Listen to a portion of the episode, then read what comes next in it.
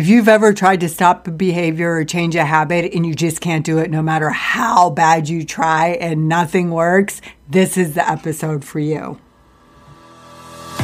Welcome to the Brain BS Podcast, the podcast where thought work, emotional intelligence, and universal law come together to empower women to master their brain BS so they can get what they really want out of life.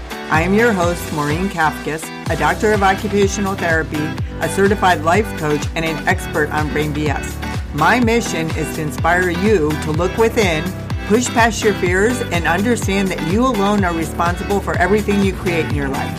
So sit back, fasten your seatbelts, and let's get started on a journey of self discovery that's going to lead you to where and who you truly want to be.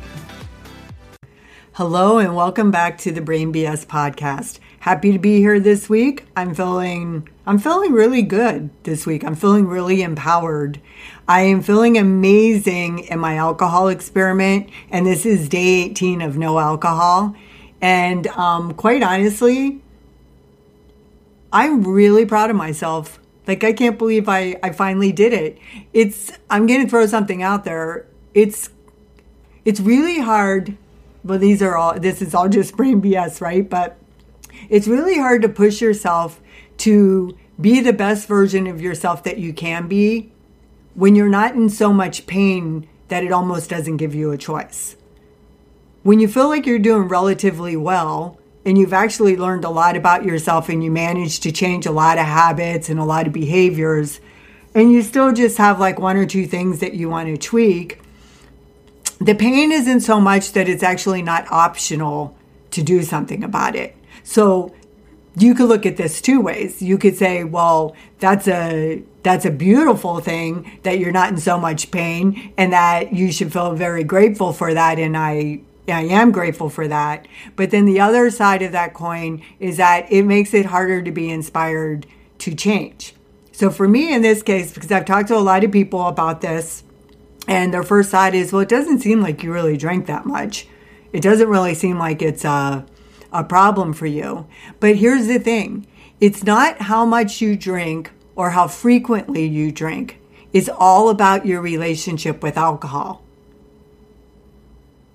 The caveat here, and what makes it a little bit different, the work that I'm doing now, is it's not based on AA's philosophy of what your relationship is with alcohol. When we look at it from thought work and we look at it through subconscious reprogramming, that relationship is actually optional. I can create whatever relationship I want with alcohol. And that's not something that I really understood before. I had been so conditioned from everything that I heard that AA has put out there and different groups that I thought, you know, well, it has to be all or nothing. And I've since then come to the conclusion that I don't buy into that. But before anybody gets all worked up, I do believe that that is the route for many people who are addicted to alcohol and not capable of participating in it at all. I 100% agree with that. So I am not saying there is not a wonderful place for AA and it's not super important and that it hasn't helped a ton of people. But I also think it puts off a lot of people because they think they had to they have to adhere to the rules and restrictions and the beliefs of AA. Um, so there's a whole world out there that's not buying into that and those are the people I want to help. And I don't want to just help them like when it comes to alcohol. I want to help them when it comes to cigarettes, um, if it's pot.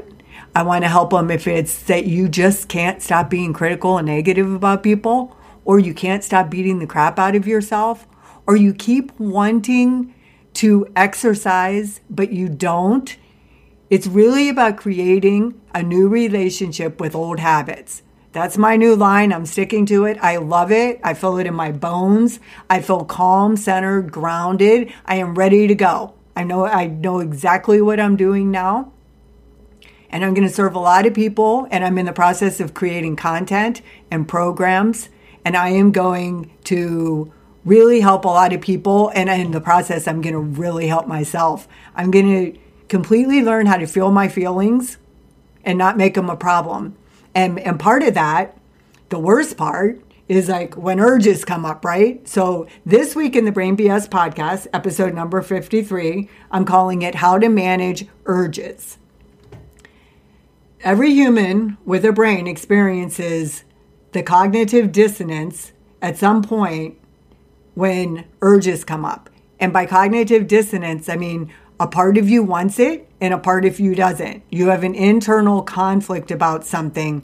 And when we're in that place, it is not good. I can tell you that firsthand. So let's um, let's jump into the three different ways that I believe you can respond to an urge, and those those three ways correlate with three separate emotions. And I told you last week that I'm going to start bringing emotions into it more because it's a big big piece of this. First, I'm going to define what an urge is, and then we'll explore how it plays out depending on how you choose to respond to it. I'll argue my case for why allowing the urge is really the only way to handle it when a craving shows up, and why we need to rely on curiosity first and foremost when we do that. So, the, the three options I have for an urge are reacting to them, and that goes with uh, impulsive emotion, resisting them, and that comes with resistance, and then allowing them. And I recommend curiosity with that one. So let's start with what is an urge? Well, I've heard it defined in multiple ways and with different language. They've been referred to as cravings, desires, compulsive need for something. But I think my favorite definition comes from Rachel Hart, who describes an urge as an intense emotion that intensely drives you to do something so your brain can be rewarded with a hit of dopamine and experience temporary pleasure. In terms of the alcohol experiment that I'm participating in this month, the dopamine hit would be a glass of wine for me. For you, it might be a piece of chocolate cake, a tasty edible, or a hit off that joint. There's usually what Rachel Hart calls a witching hour, and this refers to the time of day where you are most likely to experience urges based on your usual pattern of behavior.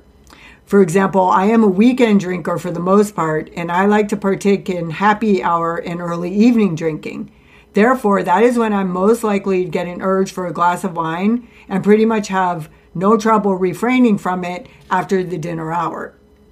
Our brains get used to us doing things certain ways at certain times and find it dangerous and threatening when we do not give them their anticipated reward. They will go to any lengths to try to get you to give them the cake, the chocolate, or the usual behavior because they think they're looking out for you and trying to keep you safe.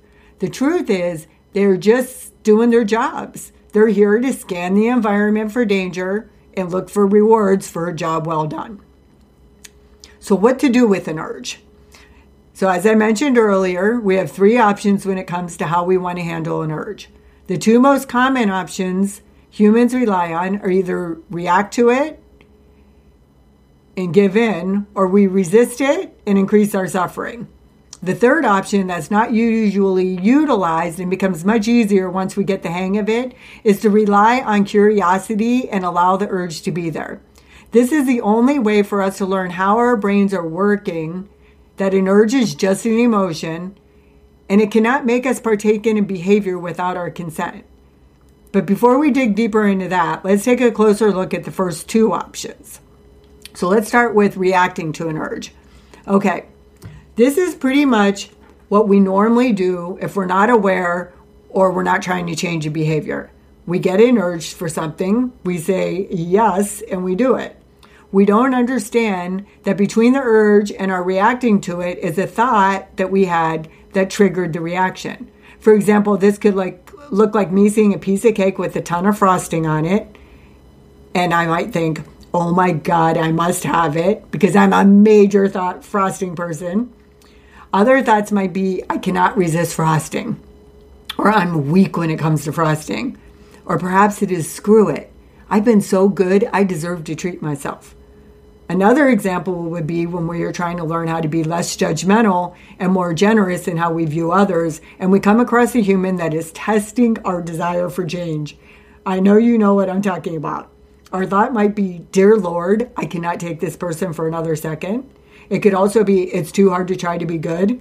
Or maybe I am not capable of changing if it means putting up with someone like this. All of those thoughts will take us to a place of judgment and intolerance because that is the result we created thinking that way.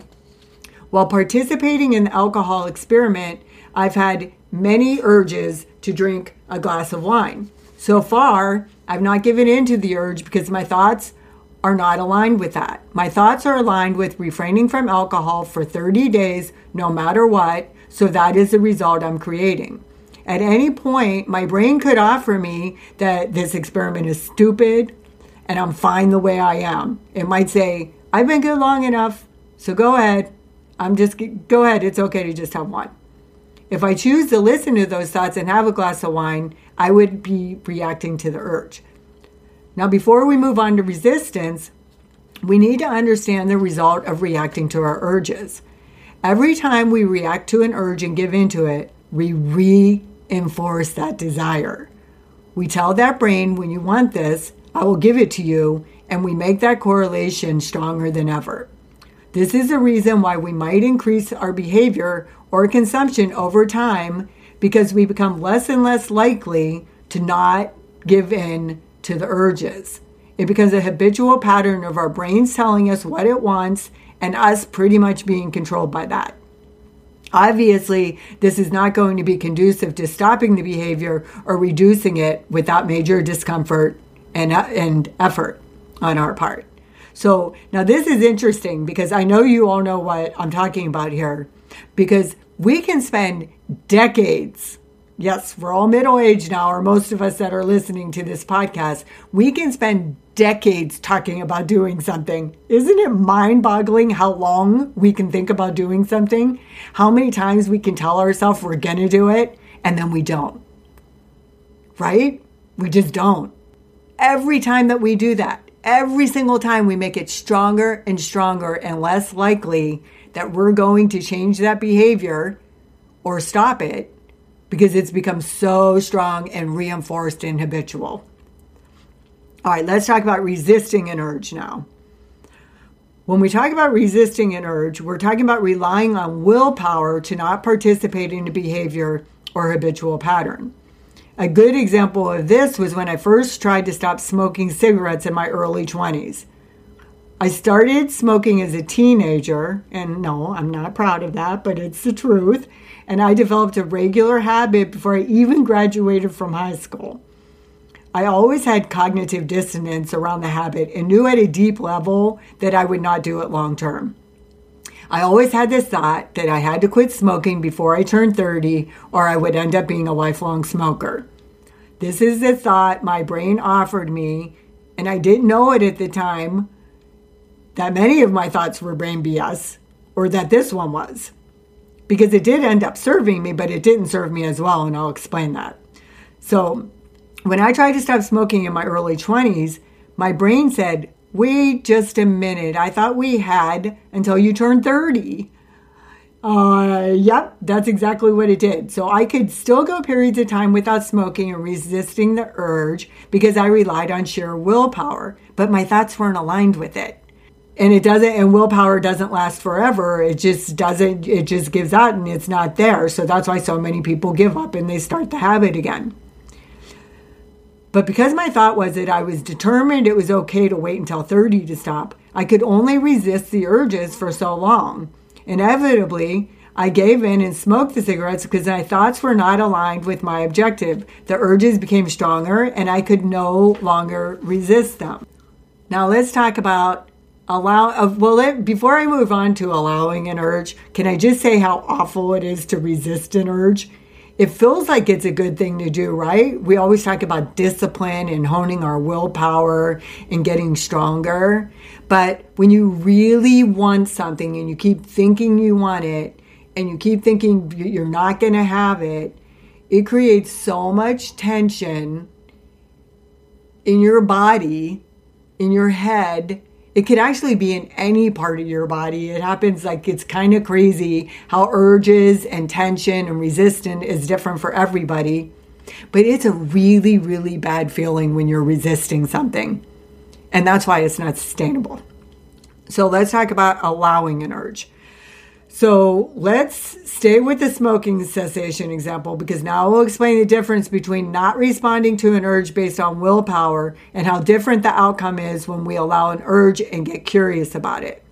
The only way we can allow an urge and not respond to it is if we cultivate self awareness and change the way we are thinking first. If we want to create a change in our behavior, it always has to begin with a change in us first. So, in this example, enough time went by that my previous thought that caused me to rely on resistance instead of allowance now worked in my favor. My original thought was if I do not stop smoking by 30, I'll become a lifelong smoker. Well, lo and behold, when I was 29, because as I said, you could talk about doing things for a very long time and not act on them. But I turned 29 on the verge of turning 30, so that thought started to serve me pretty well. I decided to make stopping smoking my New Year's resolution because I had success in the past with resolutions. That's another thought. And I also thought if I did not stop, then I never would, which of course is total brain BS, but I really believe these thoughts in my subconscious. So the underlying thoughts then were I know how to achieve New Year's resolutions when I make them, and it's time to stop because I'm almost 30. Those thoughts triggered a feeling of determination and led me to never take a hit off a cigarette again. Yes, I had urges, but they were not nearly as strong as when I was resisting them. The result is I have not smoked for decades and do not miss it at all because my thoughts were aligned with my objective. There is absolutely no cognitive dissonance around the habit anymore, and the desire has been completely eliminated. Okay, so let's dig a little deeper about how to handle an urge when we are allowing it to be there. The biggest difference from resisting is that we get curious about it. When we're resisting one, we desperately wish it was not there and we really want it to go away. We grit our teeth and we wait for the desire to drink or do whatever habit until it goes away and it feels like it takes forever. When we allow an urge, we take note of it, we distance ourselves from it. We describe how it feels in our body. We don't judge it or make it a problem. We don't get caught up in the drama of it being there, so we're able to breathe into it and process it much sooner than if we were to resist it. By getting curious and allowing our urges, we can stop judging ourselves and start thinking differently about the desires we have for our habit. Negative emotions tend to shut us down, while positive ones like curiosity inspire us to take action and keep moving forward toward our goal of changing our relationship with the habit. Now, I will share examples of how I reacted, resisted, and allowed urges all during the same dinner out at a restaurant last Saturday evening. I want to remind you here that the goal is not to be perfect, it's not even to abstain. It is about being able to be honest with ourselves so that we can learn how our brain is wired for our habit and develop a greater understanding of ourselves. If we do that, we can plan ahead for obstacles and decide in advance how we will handle it when we are most tempted to give into the habit. Think of understanding your relationship with your habit as a case study and your brain is the subject. In order to illustrate how these different responses might play out, I'm going to talk about the urges I experienced last week in order of when I experienced them. It began with me resisting urges, and it started before we even left the house to go to the restaurant. I was already anticipating that I would want a glass of wine and that it would feel bad when I could not have one. I did not realize at the time that I was resisting the urge, but I now know that was why it kept getting stronger. I also should have known that it was an urge because I was having it before I even got into a situation where I would want to have a drink. So I seem to be having this anticipatory, anticipatory um, kind of urge thing going and feeling it in advance. And then by the time I actually go and get to the situation, I'm not even having an urge, which is kind of crazy, but that's how my brain works. At dinner, I found myself just wishing it would go away. It felt like a shield of armor encompassed my entire chest and abdomen. It felt like it was gray, fixed in place, and too rigid to even put a dent in. It made me feel constricted, less attentive to my husband, and consumed the way I was feeling internally, and I kind of felt flushed and hot. I think the resistance and the underlying thought that I wish I could have a glass of wine, it was what was making me feel so bad. Because not only was I resisting the urge, I was resisting reality. I wanted my reality to be different than it was. Eckhart Tolle says that's never going to work. I just want to point out here because it's an important distinction. I didn't pay attention to the resistance and everything that I was feeling in the moment when I was resisting it. I, I discovered that afterwards, and I'm telling you at this point in the story so that you have a better understanding of what resistance feels like in your body when you have it. We're going to talk about giving in to urges now. When I say I gave in to an urge at dinner, I wasn't talking about the wine. I did, however, indulge in two pieces of bread that I'm certain I would not have eaten had I ordered a glass of wine. But I wanted a dopamine hit of something to make me feel good because the resistance was so oppressive. I don't want to make a habit of doing that, but I'm okay with the fact that I did that because I did not drink, and that was the number one priority for me this week.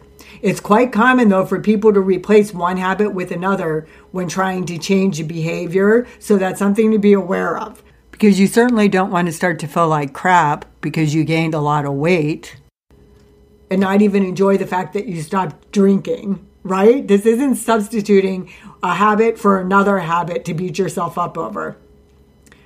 All right, then it was right after we ordered our food and I got my pomegranate lemonade that I started to realize I was resisting the urges instead of allowing them. When I realized that, I was able to breathe into the urges, distance myself from the feelings associated with them, and finally relax and start to enjoy my dinner. My thoughts changed from I wish I could have a glass of wine to there's no effing way I'm having one. I also thought how proud I was of myself for even participating in the alcohol experiment. It was amazing how much better I felt when I chose different thoughts that served me and I acknowledged the resistance was there. Once I did that, I was able to allow the urges to be there and not make them a problem. I was able to process the urge and release it relatively soon and continue to choose thoughts that were aligned with the result I truly desired. Okay, so to recap, we have three choices when we feel an urge to participate in a habit we're trying to change or stop. We can react to the urge, but that will just make the desire for the habit become more intense. When we resist the urge, we rely on willpower, but that makes the urge stronger and is not sustainable long term.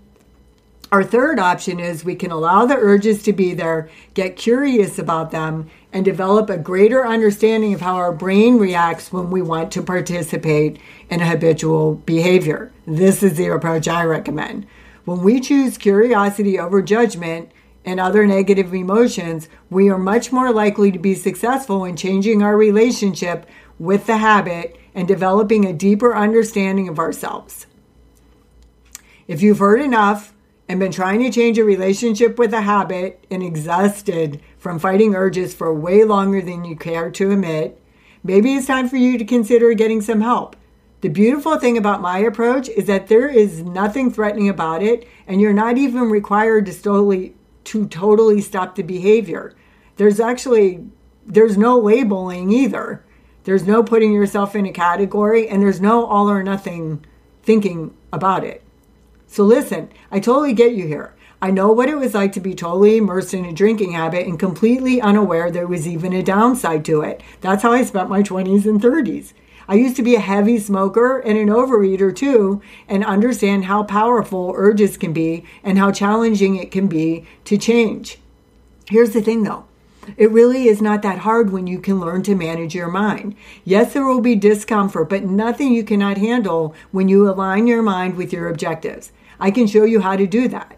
Go to www.thebrainbs.com and sign up for a free 60 minute consult and start creating a new relationship with that old habit that is no longer serving you. I hope you learned something valuable here this week. See you next episode. If you like what you heard here today, I would really appreciate it if you would subscribe to the Brain BS podcast, do a quick review, give me five stars, and share it with everyone you know. If you want to dig a little deeper, you can join me in my private Facebook group, the Brain BS Group, where I provide you with daily guidance and inspiration on how to manage your brain. If you've heard enough and you're ready to go all in with mastering your brain BS, You can sign up for a free consult at www.thebrainbs.com to see what it would be like to work with me and get all the details. Finally, if you don't remember anything else, remember this. The only thing standing between you and what you want is your brain BS.